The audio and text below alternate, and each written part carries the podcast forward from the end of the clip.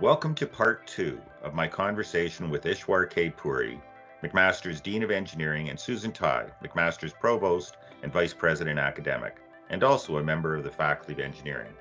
If you missed part one, we reflected on the biggest lessons we learned in twenty twenty in online teaching and learning, and there were many. In this episode, you'll hear what we believe the future of engineering education holds, and our provost will answer the big question that we all have. Will we be back on campus this fall? Thanks for listening, and I hope you enjoy. Both of you must keep your eye on what's happening at other universities, particularly in this time, but at any time, both in Canada and abroad. McMaster has a number of things that it can be quite proud of. To the best of my knowledge, I don't think we have a documented case of a COVID transmission on campus, even though research has been running more or less full steam ahead for most of the pandemic. We managed the transition to a virtual environment uh, as well as many, but also many other things, subtle things like enabling foreign students to be able to come into the country and quarantine appropriately. To your mind, what are the gaps that the pandemic has exposed in the higher educational system, both in research and in teaching uh, and in, in managing our student populations, both graduate and undergraduate, and managing our faculty, faculty and staff complement, and keeping them engaged and and healthy and and allowing them to, you know, fulfill their their mission. Susan, I guess I'll begin with you. So I think there are a number of gaps, and I think that when we start to think about how we move forward, certainly one of the biggest concerns that has come forward with this with the pandemic and, and post-pandemic are mental health uh, concerns, and how we need to be really supporting, providing the right supports at the right time. And so, you know, one of the things at McMaster we're doing, we are working very closely with the Okanagan Charter Committee, which of course has many of our colleagues in the Faculty of Health Science who are experts in the field of mental health. So to me, I think that that is a gap, that making sure that people aren't isolated. I think that, again, um, having the right kind of technologies in place. I think there was a lot of stress around, you know, the digital technologies and the virtual learning, and will it work, and how does it work, and how do I, um, you know, ensure, you know, from a student perspective, how do I ensure that I can get logged in and at the right time and know where I'm going, all of those things. So So I think we've come a long way in terms of trying to provide stability in that area. I think that one of the most important things that we can do as an institution is to communicate what we're doing and what we're planning on doing, and communicate often and early. So if you can be communicating on how we feel things are going to roll out, what are our principles, and always, always hold true to our principles, that that goes a long way. I think, um, you know, there are a number of gaps in terms of um, some of the supports that we need to make sure we have in place. I think that there, um, you know, there are gaps in terms of technologies. We need to make sure we're investing our resources in places that provide value. So when we are looking at changes that are occurring, and we're looking at basically transforming the way we deliver our programs, um, making sure that we're investing in the right places. So be thoughtful and planning, and not just have knee-jerk reactions, but really be thoughtful, try to mitigate problems as they occur, but also always be anticipating. anticipating solutions to what we do. So I think I'll leave it there, and I will um, let my colleague also add some insight here. Over to you, Ishwar. Firstly, I, I agree with Doctor Tighe that bricks and mortars universities have to double down on the student experience. I think that the future can be very fraught for bricks and mortar universities. The virtual teaching and learning genie is out of the bottle. And there is a small barrier to a large multinational corporation gathering together experts and putting a curriculum together. Curricula for professional programs might prove to be harder to put together than curricula for other programs, because of the experiential learning that is embedded in professional programs. But the barrier to a large multinational corporation putting together curricula together for various programs uh, has just diminished over the last year. Take, for example, companies like Google and Amazon that have started offering virtual teaching and learning right now, or I B M for that matter. Right now, it's in the form of micro-credentials that are very specifically targeted. But if these micro-credentials can be stacked up into macro-credentials, and those macro-credentials can be sack- stacked up into a program that has specific learning outcomes, graduate attributes, graduate outcomes, uh, this is doable.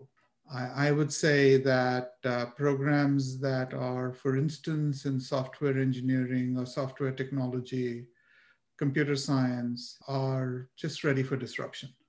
So what's the role of bricks and mortar universities? The role of the bricks and mortar universities should be to double down on the student experience.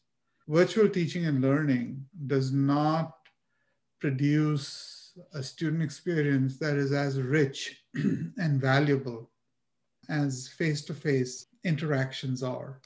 What I mean by that is that the future belongs to humans. Today, we have many grand challenges that are facing us. If you take the opioid crisis, no policymaker has been able to solve it. No scientist or engineer has been able to solve it. I mean, people are dying of the opioid crisis all over North America and in the Western world. If you take climate change, it doesn't belong to one discipline. There's the interaction of the human with the technical, with the policy, and with other elements. So bricks and mortar universities have to double down on that human experience and have to realize that they largely focus on disciplinary competencies, which I think, um, which I will refer to as perishable skills. So for instance, we build up a competency in math. But if someone doesn't use algebra, or if someone does not use calculus, they forget some of the foundations of that math. So the disciplinary skills that we provide to graduates are inherently perishable, although they can be brushed up and they can be regained later on. What bricks and mortars universities should place more emphasis on now are durable skills. Those durable skills are the skills that allow students or graduates to be creative and design solutions, to integrate multiple disciplines in order to solve problems, to be innovative, agile, understand that every solution must have a business case, to be able to work in multicultural and very diverse teams, to realize that they are part of a global community, but they must, in order to thrive, work on local solutions. So I think that's the challenge for bricks and universities. Some universities today get it, and others, you asked about uh, a, a global scan of universities, and others don't. So, so I think that the ones who don't get it, the future is fraught for them. I would say that there is an, there are two intersecting themes here. One is a theme from the private sector in particular, industry, companies, and so on, who claim that graduates do not have the skills that they require in order for them to be truly effective the first day they walk in on a job. It used to be about twenty or thirty years ago, many companies had training programs, but they've done away with them. And they would like universities and higher education institutions to take on that responsibility. So if we don't rise to the challenge, the private sector will, and they will start to issue certificates, micro-credentials, which can be stacked up and which could ultimately lead to degrees. The other imperative is uh, fiscal. Uh, the huge debt and borrowing that jurisdictions have now because of the pandemic are going to make future investments in a variety of different areas, Uh, and maybe higher education more difficult for governments. So in addition to being agile, I think that universities have also learned, they have to learn how to be lean. And that is a very, very difficult conversation in universities, because uh, universities, not all universities, but some of them work on a sense of entitlement that there have been programs, there have been business propositions for a number of years, decades, and they should continue. And that's going to be a very hard conversation. That is going to leave people in leadership, such as presidents and provosts, in very, very tight and difficult situations.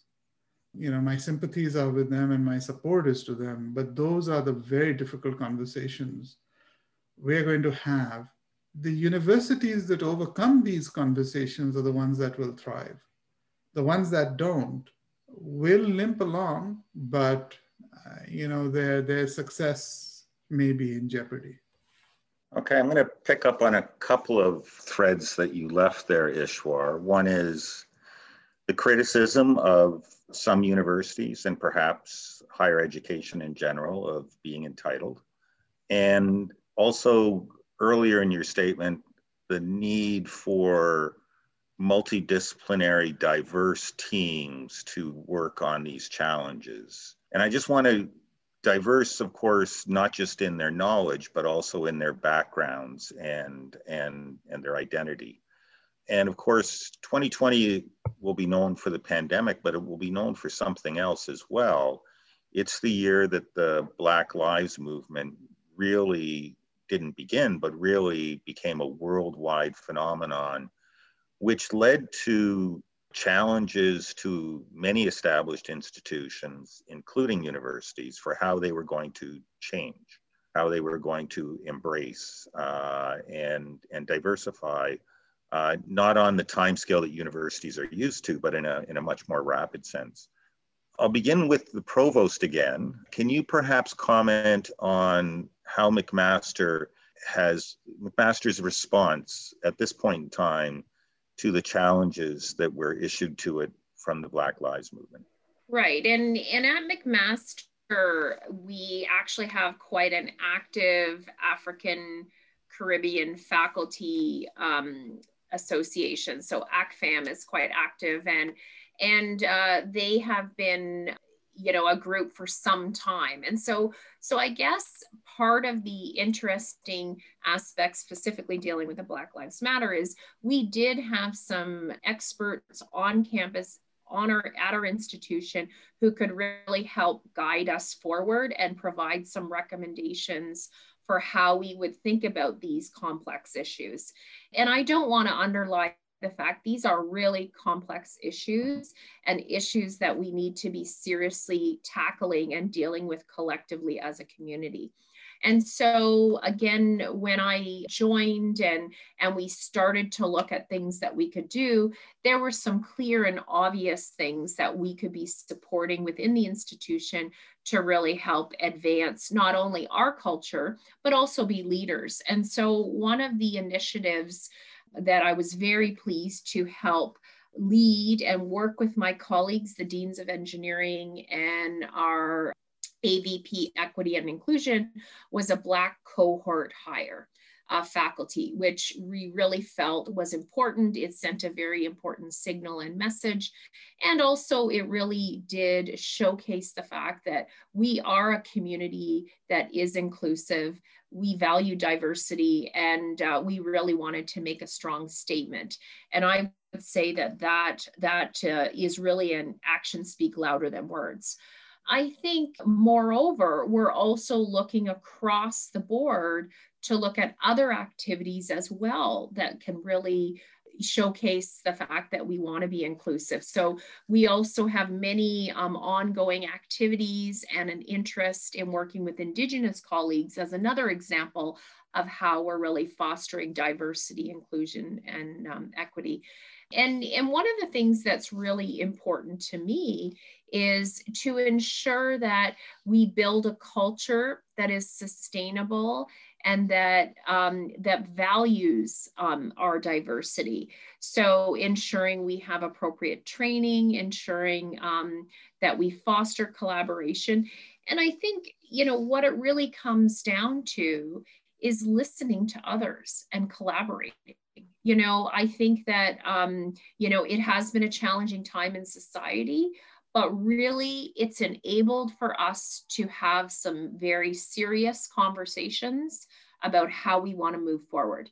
And um, also it's enabled us to really make a commitment and, and a commitment that we are a place that fosters inclusion, and it's across the board. And so to me, again, that is a very positive part of this. We, you know, whenever we face challenge, we have to look at what that challenge is and really come up with solutions collectively as a, as a group of stakeholders come together so that we can advance. And I think that that, that is a, an absolutely important commitment that we can make at this point in time. I think there's a lot of reasons for why we need to be working at this. I, I want to be clear, it's a journey. It's going to take us time as we go down this, but I think the fact that we're having some of these difficult conversations, we again are listening and acting. And so to me, I think I think it's it's a positive step in the right direction, but it's by no means done. That we need to continue to work at this, and we will need to continue to work at this for some time. Ishwar, I know that equity, di- diversity, and inclusion has been one of the principles that you have advocated for since since coming to McMaster. In particular, what will the Black cohort hire mean for McMaster Engineering, and what other kinds of initiatives maybe have been put into place both some time ago and are currently being implemented? So I think uh, the Black cohort hire is an enormous effort, to the credit of Doctor Tighe. Uh, she's um, made it possible that under the best of circumstances, uh, we could have twenty-four faculty members who might join uh, McMaster, but this may take time. We would have between twelve to twenty-four colleagues uh, in that cohort join McMaster. Uh, not all, of course, to the Faculty of Engineering, but spread out across the university. I mean, I think that's a terrific effort. Where I think that effort has to be leveraged is with the pipeline. When we hire these uh, faculty members, we have to support them and we have to make sure that they are successful. But we do that routinely. I think that that's a challenge, but it's a challenge we can meet. Another challenge that we must meet is providing access. Individuals who don't have access right now because of racism, because of uh, lack of means. So what we've done in the faculty is um, we've looked at various underrepresented demographics, and we have actively um, raised philanthropic funds for them. So for instance, uh, we now have scholarships to identify students who don't have the means but come from historically depressed areas, such as the parts of the East End of Hamilton. We have scholarships that encourage women to enter engineering. With N S B E, there's a scholarship, the National Society of Black Engineers, there's a scholarship that's been established to bring in uh, Black students to the Faculty of Engineering. We've established fellowship for uh, uh, PhD students who are Black or Indigenous to enter the faculty. But I think that the pipeline has to be broadened. Just as we are working on getting girls interested in STEM and in engineering, uh, we're also working with Indigenous communities, and we take youth camps to these communities to get them youth interested, Indigenous youth interested in um, STEM, particularly engineering. We have to do that with Black communities and other communities.